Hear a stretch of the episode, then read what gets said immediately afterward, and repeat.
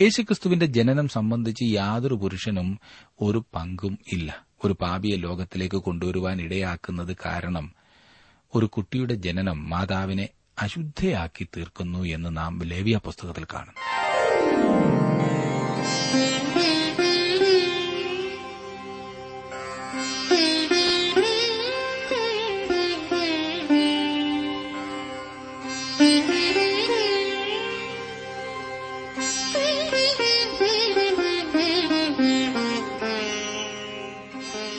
T W ആറിന്റെ വേദപഠന class ആരംഭിക്കുകയാണ്. ജീവ സന്ദേശം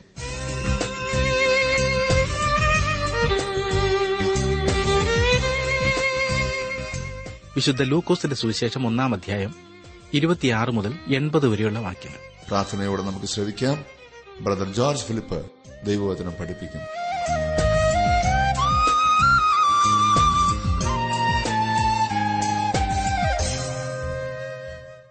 പ്രയാസമേറിയതെന്ന് തോന്നിയ സാഹചര്യങ്ങളിൽ സ്വയം സമർപ്പിക്കുവാൻ തയ്യാറായവരാൽ മാത്രം അനുഗ്രഹീതമായ ഒരു ലോകത്തിന്റെ ചരിത്രമാണ് നമുക്കുള്ളത്.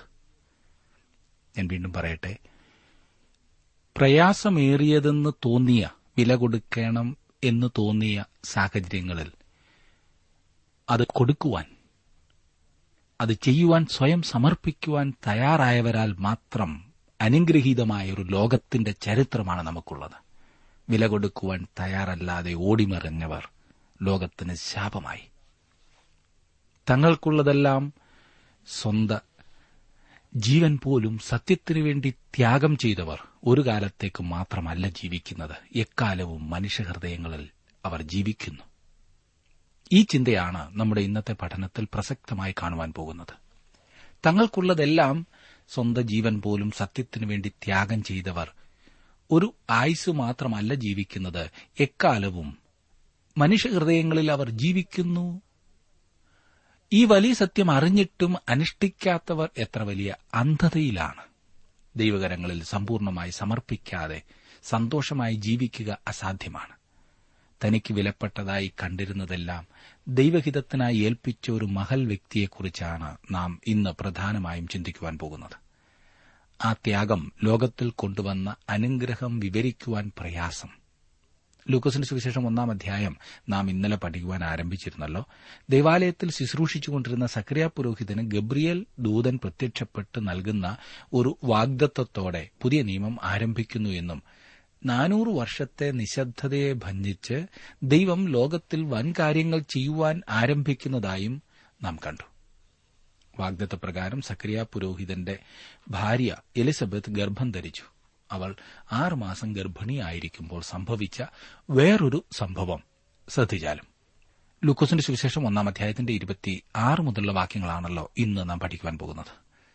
ആറാം മാസത്തിൽ ദൈവം ഗബ്രിയൽ ദൂതനെ നസറേത്ത് എന്ന ഗലീല പട്ടണത്തിൽ ദാവീദ് ഗ്രഹത്തിലുള്ള യോസഫ് എന്നൊരു പുരുഷന് വിവാഹം നിശ്ചയിച്ചിരുന്ന കന്യകയുടെ അടുക്കൽ അയച്ചു. ആ കന്യകയുടെ പേർ മറിയ എന്നായിരുന്നു.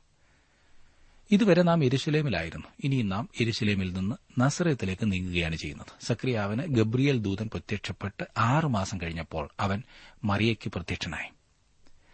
ഒരേ വാക്യത്തിൽ രണ്ട് പ്രാവശ്യം അവളെ കന്യക എന്ന് വിളിച്ചിരിക്കുന്നു. ആരാണ് ആ കന്യക എന്ന് നിങ്ങൾക്കറിയാമോ? അനേകർക്കും അറിയില്ല എന്ന് തോന്നിയതിനാലാണ് ഈ ചോദ്യം ചോദിക്കുന്നത്.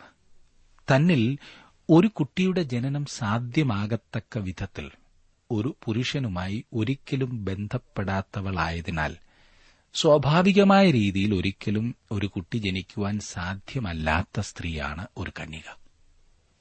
ഞാൻ വീണ്ടും വായിക്കട്ടെ. തന്നിൽ ഒരു കുട്ടിയുടെ ജനനം സാധ്യമാകത്തക്ക വിധത്തിൽ ഒരു പുരുഷനുമായി ഒരിക്കലും ബന്ധപ്പെടാത്തവളായതിനാൽ സ്വാഭാവികമായ രീതിയിൽ ഒരിക്കലും ഒരു കുട്ടി ജനിക്കുവാൻ സാധ്യമല്ലാത്ത സ്ത്രീയാണ് ഒരു കന്യക. ജീവശാസ്ത്രപരമായി യേശുക്രിസ്തുവിന്റെ കന്യകയിൽ നിന്നുള്ള ജനനം അസാധ്യമായ കാര്യമാണെന്ന് പറയുന്നവരുണ്ട്. ദൈവവചനം വ്യക്തമായി പറയുന്നത് കർത്താവായ യേശുക്രിസ്തു കന്യകയിൽ നിന്ന് ജനിച്ചു എന്നാണ്.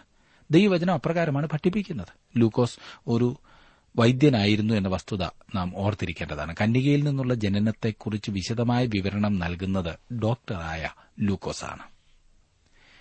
നാം ഒന്നാം അധ്യായത്തിന്റെ ഇരുപത്തി എട്ടാം വാക്യത്തിലേക്ക് വരുമ്പോൾ ദൂതൻ അവളുടെ അടുക്കൽ അകത്തിയെന്ന് കൃപ ലഭിച്ചവളെ നിനക്ക് വന്ദനം. കർത്താവ് നിന്നോട് കൂടെയുണ്ട് എന്ന് പറഞ്ഞു. മറിയ വളരെയധികം അനുഗ്രഹീതയായിരുന്നു എന്ന് ഈ വാക്യം പറയുന്നു. സ്ത്രീകളെക്കാളല്ല സ്ത്രീകളിൽ അവൾ അനുഗ്രഹിക്കപ്പെട്ടവളായിരുന്നു. സ്ത്രീത്വത്തെ അവൾ ഉയർത്തി എന്നാൽ അവൾ സ്ത്രീകളെക്കാൾ ഉയർത്തപ്പെട്ടിട്ടില്ല. അതാണ് അവൾ വഹിച്ച പങ്ക്. ഒരു സ്ത്രീയാണ് ലോകത്തിൽ പാപം കൊണ്ടുവരുവാൻ കാരണക്കാരി എന്ന് പറയുവാൻ എളുപ്പമാണ്. എന്നാൽ ഒരു പുരുഷനല്ല ഒരു സ്ത്രീയാണ് രക്ഷകനെ ലോകത്തിലേക്ക് കൊണ്ടുവന്നത് എന്ന കാര്യം നാം മറക്കരുത്. ഇരുപത്തിയൊൻപതാം വാക്യം നോക്കിക്കാട്ട്. അവൾ ആ വാക്ക് കേട്ട് ഭ്രമിച്ചു. ഇത് എന്തൊരു വന്ദനം എന്ന് വിചാരിച്ചു. ദൂതന്റെ സംസാരം കേട്ട് മറിയ ഭ്രമിച്ചുപോയി. അല്ലെങ്കിലും പ്രകൃത്യാതീതമായതു പ്രകൃത്യാനുസരണമായതിനെ സ്പർശിക്കുമ്പോൾ എപ്പോഴും ഭയം ഉളവാക്കുന്നു. മറിയവും ഇത് എന്തൊരു വന്ദനമെന്ന് വിചാരിച്ചു. ഞാനൊരു ഭൂതത്തെ കാണുന്നത് വരെയും ഭൂതമുണ്ട് എന്ന് ഒരിക്കലും വിശ്വസിച്ചിരുന്നില്ല എന്നൊരാൾ പറഞ്ഞതാണ് ഇവിടെ ഓർമ്മ വരുന്നത്. പ്രിയ സുഹൃത്തെ താങ്കൾ ഒരു ദൂതനെ കാണുകയാണെങ്കിൽ താങ്കൾക്ക് ഭയപ്പെടുവാൻ ന്യായമായ അവകാശമുണ്ട്. ഞാനും ഒരു ദൂതനെ കണ്ടാൽ ഭയപ്പെട്ടു പോകുമെന്നത്ര എന്റെ വിചാരം. മുപ്പതും മുപ്പത്തൊന്നും മുപ്പത്തിരണ്ടും മുപ്പത്തിമൂന്നും വാക്യങ്ങൾ നോക്കിക്കാട്ടെ. ദൂതൻ അവളോട് മറിയെ ഭയപ്പെടേണ്ട. നിനക്ക് ദൈവത്തിന്റെ കൃപ ലഭിച്ചു. നീ ഗർഭം ധരിച്ചൊരു മകനെ പ്രസവിക്കും. അവനെ യേശു എന്ന് പേർ വിളിക്കണം. അവൻ വലിയവനാകും. അത്യുന്നതന്റെ പുത്രൻ എന്ന് വിളിക്കപ്പെടും. കർത്താവായ ദൈവം അവന്റെ പിതാവായ ദാവീദിന്റെ സിംഹാസനം അവന് കൊടുക്കും. അവൻ യാക്കോബ് ഗ്രഹത്തിന് എന്നേക്കും രാജാവായിരിക്കും. അവന്റെ രാജ്യത്തിന് അവസാനമുണ്ടാകിയില്ല എന്ന് പറഞ്ഞു. വളരെ വ്യക്തമായ ഭാഷയിലാണ് ഇവിടെ പറഞ്ഞിരിക്കുന്നത്. അതിനെ തെറ്റായി വ്യാഖ്യാനിക്കുന്നതിന് ഒരാവശ്യവുമില്ല. ഇത് തികച്ചും അക്ഷരികമായ അർത്ഥമുള്ള ഭാഗമാണ്. യേശുവിന്റെ കന്യകയിൽ നിന്നുള്ള ജനനം വിശ്വസിക്കാത്തവർ തന്റെ പിതാവായ ദാവീദിന്റെ സിംഹാസനത്തിൽ കർത്താവ് ഇരിക്കുവാൻ പോകുന്നു എന്നും വിശ്വസിക്കുന്നില്ല. ലൂക്കോസ് ഇവിടെ എഴുതിയിരിക്കുന്നത് അക്ഷരികമായ കാര്യമാണെന്ന് വ്യക്തമായി അറിയാമായിരുന്നു. കന്യകയുടെ ഗർഭപാത്രവും ദാവീദിന്റെ സിംഹാസനവും അക്ഷരികം തന്നെയാണ്. അവൻ യാക്കോബ് ഗ്രഹത്തിന്മേൽ എന്നേക്കും രാജാവായി വാഴും. അവന്റെ രാജ്യത്തിന് അവസാനമുണ്ടാകിയില്ല. ആ രാജ്യവും ഒരു വാസ്തവം തന്നെയാണ്. മറിയ ദൂതനോട് ഞാൻ പുരുഷനെ അറിയായികയാൽ ഇത് എങ്ങനെ സംഭവിക്കുമെന്ന് പറഞ്ഞു. കന്യകയിൽ നിന്നുള്ള ജനനത്തെ ആദ്യമായി ചോദ്യം ചെയ്തത് മറിയയാണ്. ഇതെങ്ങനെ സംഭവിക്കും എന്ന് അവൾ ചോദിച്ചു. ഇന്നും ഇത് നല്ല ഒരു ചോദ്യമാണ്. ഡോക്ടറായ ലൂക്കോസ് ഗബ്രിയേൽ ദൂതന്റെ വാക്കുകൾ ഉദ്ധരിച്ചുകൊണ്ട് നമുക്ക് ഉത്തരം നൽകുന്നു. മുപ്പത്തിയഞ്ചാം വാക്യം. അതിന് ദൂതൻ പരിശുദ്ധാത്മാവ് നിന്റെ മേൽ വരും. അത്യുന്നതന്റെ ശക്തി നിന്റെ മേൽ നിഴലിടും. ആകയാൽ ഉത്ഭവിക്കുന്ന വിശുദ്ധ പ്രജ ദൈവപുത്രൻ എന്ന് വിളിക്കപ്പെടും. യേശുക്രിസ്തുവിന്റെ ജനനം സംബന്ധിച്ച് യാതൊരു പുരുഷനും ഒരു പങ്കും ഇല്ല. ഒരു പാപിയെ ലോകത്തിലേക്ക് കൊണ്ടുവരുവാൻ ഇടയാക്കുന്നത് കാരണം ഒരു കുട്ടിയുടെ ജനനം മാതാവിനെ അശുദ്ധയാക്കി തീർക്കുന്നു എന്ന് നാം ലേവിയ പുസ്തകത്തിൽ കാണുന്നു. മറിയം ഒരു പാപിയെ അല്ല ലോകത്തിലേക്ക് കൊണ്ടുവരുവാൻ പോകുന്നത് എന്ന് അവളോട് പറഞ്ഞു. അവൻ വിശുദ്ധനാണ്. പുരുഷനും സ്ത്രീയും തമ്മിലുള്ള ബന്ധത്തിലൂടെ പാപപ്രകൃതിയുള്ള ഒരു കുട്ടിയെ മാത്രമേ ഉൽപാദിപ്പിക്കുവാൻ കഴിയുകയുള്ളൂ. മനുഷ്യ കുടുംബത്തിലേക്ക് ഒരു പ്രജയെ നൽകുവാൻ ദൈവം കണ്ട ഒരേ ഒരു മാർഗം കന്യകയിൽ കൂടിയുള്ള ജനനമാണ്. അൻപത്തിയൊന്നാം സങ്കീർത്തനത്തിന്റെ അഞ്ചാം വാക്യത്തിൽ ദാവീദ് ഇപ്രകാരം പറഞ്ഞിരിക്കുന്നു. ഇതാ ഞാൻ അകൃത്യത്തിൽ ഉരുവായി. പാപത്തിൽ എന്റെ അമ്മ എന്നെ ഗർഭം ധരിച്ചു. മറിയുടെ മകൻ ഇതിൽ നിന്നും വ്യത്യസ്തനായിരിക്കും. അവൻ കന്യകയിൽ നിന്നാണ് ജനിക്കുന്നത്. ക്രിസ്തുവിന്റെ കന്യകയിൽ നിന്നുള്ള ജനനത്തെ വേണമെങ്കിൽ താങ്കൾക്ക് നിഷേധിക്കാവുന്നതാണ്. താങ്കൾ ഒരു ദൈവ പൈതലല്ലെങ്കിൽ അങ്ങനെ നിഷേധിക്കും എന്ന് തന്നെയാണ് ഞാൻ പ്രതീക്ഷിക്കുന്നത്. ഞാനൊരു വിശ്വാസിയല്ല. എന്നാൽ ക്രിസ്തുവിന്റെ കന്യകയിൽ നിന്നുള്ള ജനനത്തിൽ ഞാൻ വിശ്വസിക്കുന്നു എന്ന് താങ്കൾ എനിക്ക് എഴുതിയാൽ അതെന്നെ ആകെ ചിന്താകുഴപ്പത്തിലാക്കും.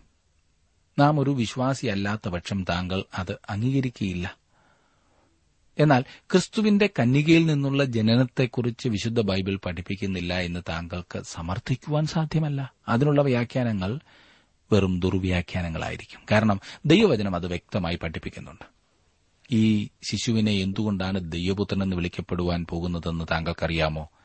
കാരണം വളരെ ലളിതമാണ്. അവിടുന്ന് ദൈവത്തിന്റെ പുത്രനാകുന്നു. ഓർമ്മിക്കുക ഡോക്ടർ ലൂക്കോസ് തന്റെ സുവിശേഷത്തെ ശാസ്ത്രീയമായ വീക്ഷണത്തോടെയാണ് സമീപിക്കുന്നത്.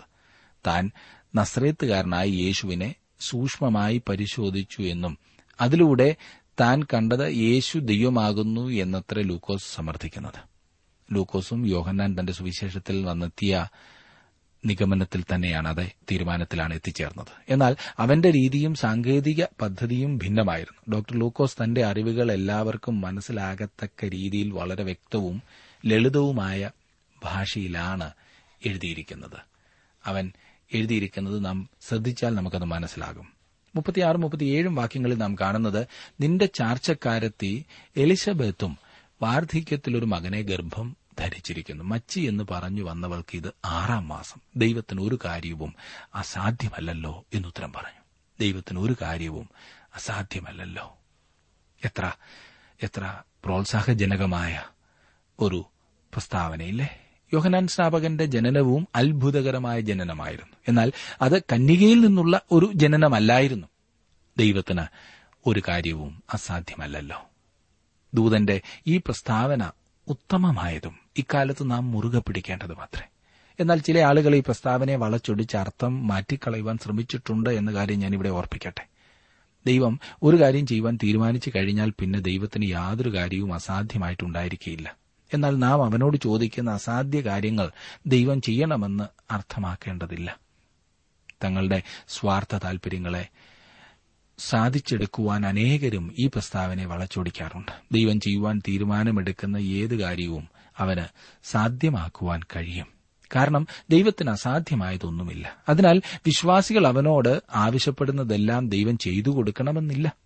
അതിന്റെ അർത്ഥം അതല്ല. ചില കാര്യങ്ങൾ അവന്റെ പദ്ധതിയിൽ ഉൾപ്പെടുത്തിയിട്ടില്ല എന്നതാണ് അതിന്റെ കാരണം. സകലവും നമുക്ക് ശരിയായ കാഴ്ചപ്പാടോടെ വീക്ഷിക്കാം. അല്ലാത്തപക്ഷം നാം ക്രിസ്തുവിന്റെ നാമത്തിന് മഹത്വത്തെക്കാൾ അപമാനമായിരിക്കും വരുത്തിവെക്കുക. മുപ്പത്തിയെട്ടാം വാക്യം നോക്കിയാട്ട് അതിന് മറിയ ഇതാ ഞാൻ കർത്താവിന്റെ ദാസി നിന്റെ വാക്കുപോലെ എനിക്ക് ഭവിക്കട്ടെ എന്ന് പറഞ്ഞു. ദൂതൻ അവളെ വിട്ടുപോയി. ദൈവേഷ്ടത്തിന് മറിയ തന്നെ തന്നെ വിധേയപ്പെടുത്തുന്നതായി ഈ വാക്യം വെളിപ്പെടുത്തുന്നു. നിന്റെ വാക്കുപോലെ എനിക്ക് ഭവിക്കട്ടെ എന്ന് അവൾ ദൂതനോട് പറഞ്ഞു. ആ നിമിഷം ഒരു കാർമേഘം അവളുടെ ജീവിതത്തിന്മേൽ വന്ന് കയറുകയും ആ മേഘം കർത്താവായ യേശുക്രിസ്തു മരിച്ചവരിൽ നിന്ന് ഉയർത്തെഴുന്നേറ്റ് വരുന്നതുവരെയും അവളുടെ മേൽ ഉണ്ടായിരിക്കുകയും ചെയ്തു. ക്രിസ്തുവിന്റെ ഉയർത്തെഴുന്നേൽപ്പ് അവന്റെ കന്യകയിൽ നിന്നുള്ള ജനനത്തെ തെളിയിക്കുന്നു. അതുവരെയും അത് ചോദ്യം ചെയ്യപ്പെട്ടിരുന്നു. ക്രിസ്തുവിന്റെ ഉയർത്തെഴുന്നേൽപ്പിൽ വിശ്വസിക്കുകയും അതേസമയം തന്നെ കന്യകയിൽ നിന്നുള്ള ജനനത്തെ നിരാകരിക്കുകയും ചെയ്യുവാൻ താങ്കൾക്ക് കഴിയുകയില്ല. കന്യകയിൽ നിന്നുള്ള ജനനവും ഉയർത്തെഴുന്നേൽപ്പും ഒന്നിച്ചു പോകുന്നു. അവ ഒരുമിച്ച് നിലനിൽക്കുകയോ വീഴുകയോ ചെയ്യുന്നു. മറിയ എലിസബത്തിനെ സന്ദർശിക്കുന്നതാണ് തുടർന്ന് നാം കാണുന്നത്. കുറച്ചു കാലത്തിന് ശേഷം മറിയ എലിസബത്തിനെ യഹൂദ്യ മലനാട്ടിൽ ചെന്ന് കാണുവാൻ തീരുമാനിച്ചു. മുപ്പത്തിയൊൻപത് മുതൽ നാൽപ്പത്തിയൊന്ന് വരെയുള്ള വാക്യങ്ങൾ. ആ നാളുകളിൽ മറിയ എഴുന്നേറ്റ് മലനാട്ടിൽ ഒരു യഹൂദ്യ പട്ടണത്തിൽ ബന്ധപ്പെട്ട് ചെന്നു. സക്രിയാവിന്റെ വീട്ടിലെത്തി. എലിസബത്തിനെ വന്ദിച്ചു. മറിയയുടെ വന്ദനം എലിസബത്ത് കേട്ടപ്പോൾ പിള്ള അവളുടെ ഗർഭത്തിൽ തുള്ളി. എലിസബത്ത് പരിശുദ്ധാത്മാവ് നിറഞ്ഞവളായി ഉച്ചത്തിൽ വിളിച്ചു പറഞ്ഞത്. അത്ഭുതത്തെക്കുറിച്ചാണ് നാം ഇവിടെ ചിന്തിച്ചുകൊണ്ടിരിക്കുന്നത്. അതിനാൽ സ്വാഭാവികമായ വിശദീകരണം നൽകുവാൻ ശ്രമിക്കുന്നത് പ്രയോജനപ്രദമല്ല വിലപ്പോവില്ല. ഈ വാക്യങ്ങളിൽ പറഞ്ഞിരിക്കുന്ന കാര്യങ്ങൾ സംഭവിച്ചു എന്ന് താങ്കൾ ഒന്നുകിൽ വിശ്വസിക്കുക അല്ലെങ്കിൽ വിശ്വസിക്കാതിരിക്കുക.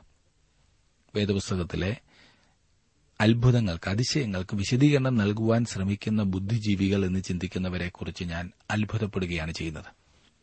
വേദപുസ്തകത്തിലെ അതിശയങ്ങൾ അംഗീകരിക്കുകയോ അംഗീകരിക്കാതിരിക്കുകയോ ചെയ്യുവാനുള്ള അവകാശം താങ്കൾക്കുള്ളതാണ്. ഈ വാക്യങ്ങളിൽ സംഭവിച്ചിരിക്കുന്നത് ഒരു അതിശയമാണ് ഒരു അത്ഭുതമാണ്. ഈ സ്ത്രീ പരിശുദ്ധാത്മാവിനാൽ നിറയപ്പെടുകയും ശിശു അവളുടെ ഗർഭത്തിൽ തുള്ളുകയും ചെയ്തു. നാൽപ്പത്തിരണ്ടാം വാക്യം സ്ത്രീകളിൽ നീ അനുഗ്രഹിക്കപ്പെട്ടവൾ നിന്റെ ഗർഭഫലവും അനുഗ്രഹിക്കപ്പെട്ടത്. ലൂക്കോസിന്റെ സുവിശേഷത്തിൽ നൽകിയിരിക്കുന്ന ഗീതങ്ങളിൽ ഒന്നാമത്തേത് ഇവിടെ ആരംഭിക്കുന്നു. ഇത് അതിമനോഹരമായ ഒന്നാണ്. ഇത് എലിസബത്തിൽ നിന്ന് ഉടലെടുത്ത പാട്ടാണ്. ക്രിസ്തുമസിന്റെ ഗാനങ്ങളെല്ലാം നമുക്ക് നൽകുന്ന കവിയാണ് ഡോക്ടർ ലൂക്കോസ്. സ്ത്രീകളിൽ നീ അനുഗ്രഹിക്കപ്പെട്ടവൾ എന്നിവിടെ പറഞ്ഞിരിക്കുന്നത് ശ്രദ്ധിക്കുക. സ്ത്രീകളെക്കാൾ മറിയ അനുഗ്രഹിക്കപ്പെട്ടവളല്ലായിരുന്നു. സ്ത്രീകളിൽ അനുഗ്രഹിക്കപ്പെട്ടവളായിരുന്നു അവൾ. ഞാൻ മുമ്പ് പറഞ്ഞതുപോലെ സ്ത്രീത്വത്തെ അവൾ ഉയർത്തി. എന്നാൽ മറിയ സ്ത്രീകളെക്കാൾ ഉയർത്തപ്പെട്ടില്ല എന്നിവിടെ വ്യക്തമാക്കപ്പെട്ടിരിക്കുന്നു. നാൽപ്പത്തിമൂന്ന് മുതൽ നാൽപ്പത്തിയഞ്ച് വരെയുള്ള വാക്യങ്ങളിൽ നാം വായിക്കുന്നത് എന്റെ കർത്താവിന്റെ മാതാവ് എന്റെ അടുക്കൽ വരുന്ന മാനം എനിക്ക് എവിടെ നിന്നുണ്ടായി? നിന്റെ വന്ദന സ്വരം എന്റെ ചെവിയിൽ വീണപ്പോൾ പിള്ള എന്റെ ഗർഭത്തിൽ ആനന്ദം കൊണ്ട് തുള്ളി.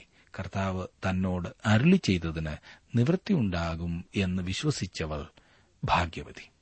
എലിസബത്തിനെ കുറിച്ച് തിരുവചനത്തിൽ വളരെ കുറച്ച് മാത്രമേ പറഞ്ഞിട്ടുള്ളൂ. അവൾ പുതിയ നിയമത്തിലെ ഒന്നാമത്തെ ഗീതം ആലപിച്ചു. ഇങ്ങനെ തനിയെ പാടുവാൻ കഴിവുള്ള ഒരാളെക്കുറിച്ച് പരിഗണിക്കാതിരിക്കാൻ താങ്കൾക്ക് കഴിയുകയില്ല. അവൾ വളരെ ശ്രദ്ധേയമായ ഒരു വ്യക്തിയാണ്. അവളുടെ ഭർത്താവായ സക്രിയാവിന് വിശ്വാസമില്ലാതിരുന്നപ്പോഴും അവൾക്ക് വിശ്വാസമുണ്ടായിരുന്നു. അവന്റെ അവിശ്വാസം നിമിത്തം അവൻ ഊമനായിപ്പോയി. എന്നാൽ എലിസബത്ത് അപ്രകാരമായിരുന്നില്ല. അവൾ ദൈവത്തെ വിശ്വസിച്ചു. ഇവിടെ അവൾ മറിയെ പ്രോത്സാഹിപ്പിക്കുകയാണ് ചെയ്യുന്നത്. മറിയ ഒരു യുവതിയും എലിസബത്ത് വൃദ്ധയുമാണ്. എലിസബത്ത് വളരെ കാലം ദൈവത്തോടുകൂടെ നടക്കുകയുണ്ടായി.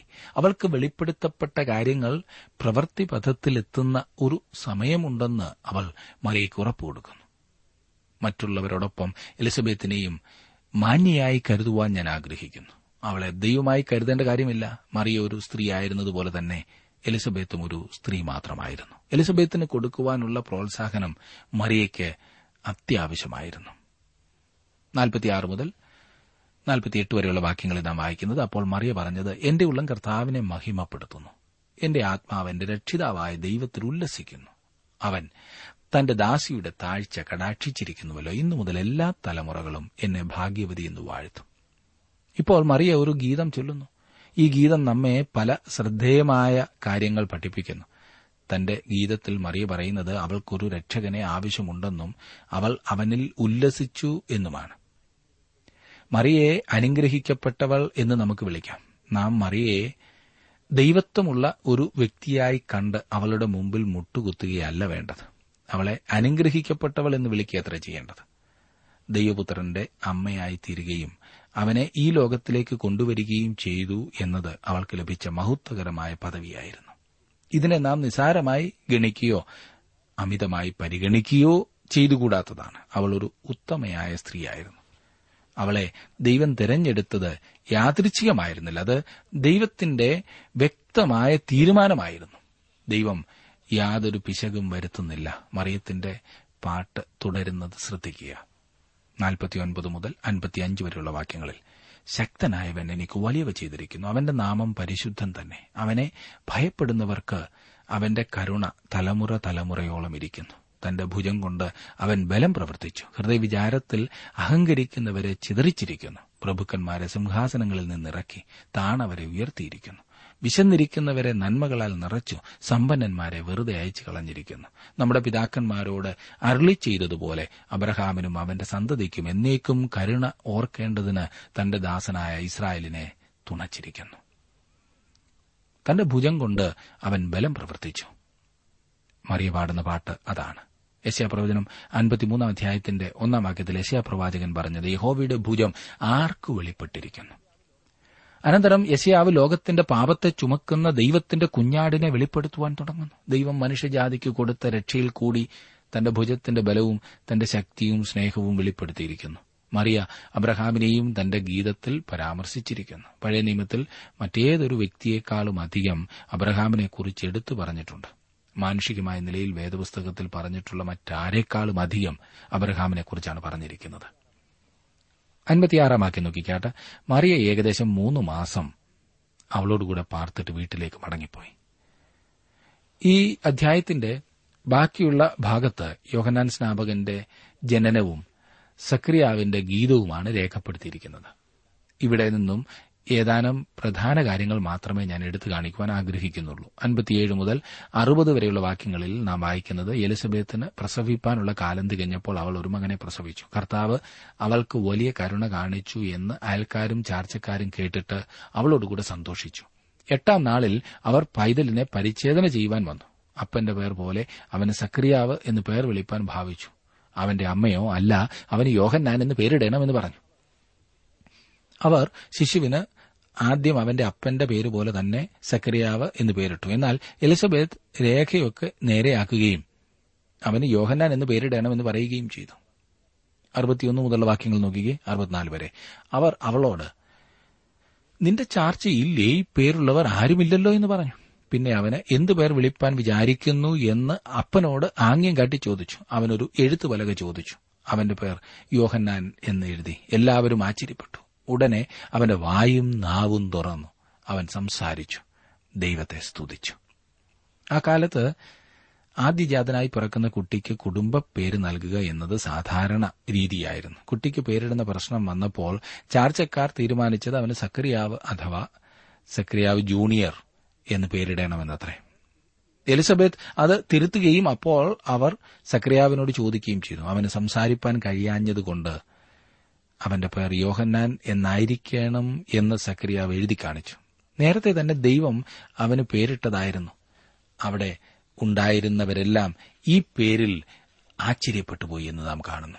അതിനുശേഷം സക്രിയാവിന് വീണ്ടും സംസാരിക്കുവാനുള്ള കഴിവ് തിരികെ കിട്ടുകയും ഉടനെ തന്നെ അവൻ ദൈവത്തെ സ്തുതിച്ച് പാടുന്നതിന് തുടങ്ങുകയും ചെയ്തു. അവന് വലിയ വിശ്വാസമൊന്നും ഇല്ലായിരുന്നെങ്കിലും കുട്ടി ജനിച്ചു കഴിഞ്ഞപ്പോൾ അവന് ദൈവത്തിൽ ഉല്ലസിപ്പാൻ കഴിഞ്ഞു. സക്രിയ വെളിപ്പെടുത്തുന്ന അവിശ്വാസം നമ്മിൽ പലർക്കുമുള്ള സ്വഭാവമാണ്. ദൈവം പ്രാർത്ഥന കേട്ട് മറുപടി നൽകി തരുമ്പോൾ നാം എഴുന്നേറ്റ് നിന്ന് സ്തുതിഗീതം പാടുവാൻ തുടങ്ങും. നമുക്ക് ആനന്ദിപ്പാൻ എന്തെങ്കിലും ഉണ്ടായിരിക്കട്ടെ എന്ന് വിചാരിച്ചുകൊണ്ടാണ് ബലഹീന വിശ്വാസികളായ നമ്മുടെ പ്രാർത്ഥനകൾ ദൈവം കേൾക്കുന്നത് എന്ന് ചിലപ്പോൾ ഞാൻ ചിന്തിക്കാറുണ്ട്. ബലഹീന വിശ്വാസികൾ അധികം സന്തോഷിക്കാറില്ല. എന്നാൽ ഉത്തമ വിശ്വാസികൾ കൂടുതൽ വിശ്വാസമുള്ളവർ എല്ലാ സാഹചര്യങ്ങളിലും സന്തോഷിക്കുന്നവരത്രേ. അറുപത്തിയഞ്ച് മുതൽ അറുപത്തിയൊൻപത് വരെയുള്ള വാക്യങ്ങൾ. ചുറ്റും പാർക്കുന്നവർക്കെല്ലാം ഭയമുണ്ടായി. യഹൂദ്യ മലനാട്ടിലെങ്ങും ഈ വാർത്തയൊക്കെയും പരന്നു. കേട്ടവരെല്ലാവരും അത് ഹൃദയത്തിൽ നിക്ഷേപിച്ചു. ഈ പൈതൽ എന്ത് ആകുമെന്ന് പറഞ്ഞു. കർത്താവിന്റെ കൈ അവനോടുകൂടെ ഉണ്ടായിരുന്നു. അവന്റെ അപ്പനായ സക്രിയാവ് പരിശുദ്ധാത്മാവ് നിറഞ്ഞവനായി പ്രവചിച്ചു പറഞ്ഞത് ഇസ്രായേലിന്റെ ദൈവമായ കർത്താവ് അനുഗ്രഹിക്കപ്പെട്ടവൻ. അവൻ തന്റെ ജനത്തെ സന്ദർശിച്ച് ഉദ്ധാരണം ചെയ്യുകയും യോഹന്നാൻ ഒരു അസാധാരണ കുട്ടിയായി തീരാൻ പോകുന്നു എന്നത് വളരെ വ്യക്തമായിരുന്നു. അവന്റെ ജനനത്തിന് ശേഷം അവന്റെ അപ്പനായ സക്രിയാവ് ഒൻപത് മാസത്തോളം സംസാരിപ്പാൻ കഴിവില്ലാതെ ഊമനായിരുന്നവൻ.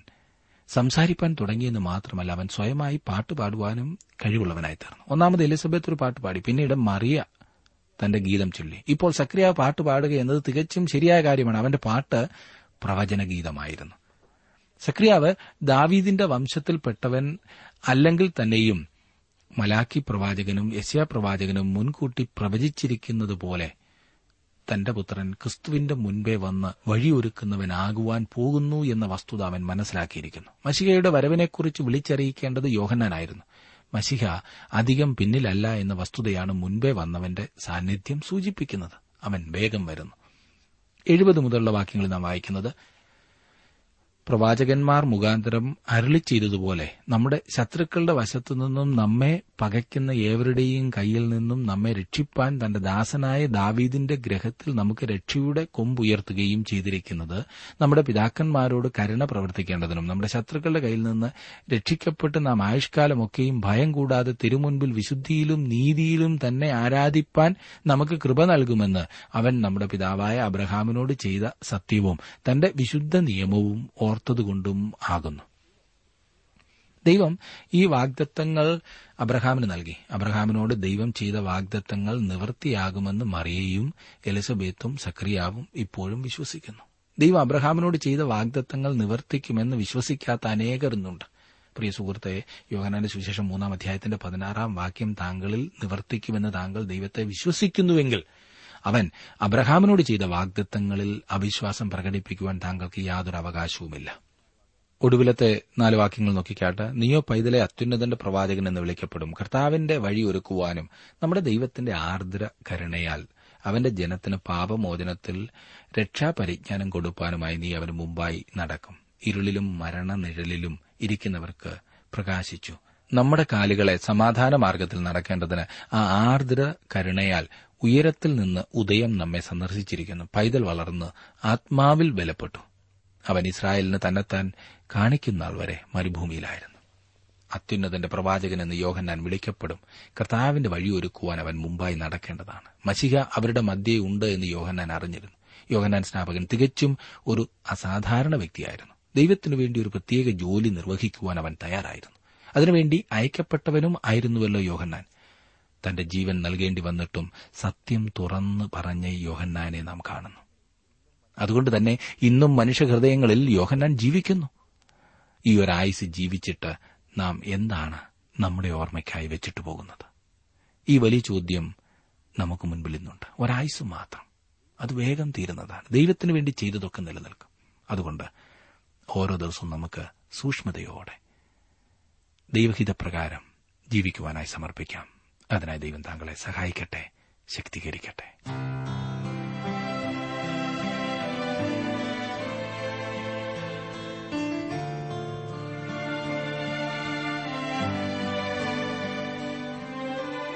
ഇന്നത്തെ ജീവസന്ദേശ പഠന ക്ലാസ്സിലൂടെ ഞങ്ങളെ ശ്രദ്ധിച്ച എല്ലാ പ്രിയ ശ്രോതാക്കളോടുമുള്ള നന്ദിയെ അറിയിക്കട്ടെ.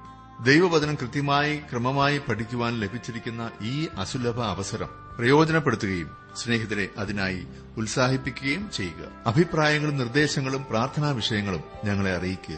ഈ പുസ്തകത്തിന്റെ വിഷയവിഭജനം audio C D S D card എന്നിവ ആവശ്യമെങ്കിൽ ഞങ്ങളുമായി ബന്ധപ്പെടുക. ഞങ്ങളുടെ വിലാസം ജീവസന്ദേശം പോസ്റ്റ് ബോക്സ് നമ്പർ മൂന്ന് തിരുവല്ല അഞ്ച് Keralam. Phone zero four six nine two seven zero zero two eight four mobile nine four four seven seven six seven three seven eight ഞങ്ങളുടെ email address Malayalam T T B at radio eight eight two dot com വെബ്സൈറ്റിലും ഞങ്ങളുടെ programme ലഭിക്കുന്നതാണ്. ഞങ്ങളുടെ website W W W dot radio eight eight two dot com എന്തു നല്ലോർ സഖിയേഷു പാപദുഃഖം വഹിക്കും. എല്ലാമേശുവോടു ചെന്നു. ചൊല്ലിടുമ്പോൾ താൻ കേൾക്കും.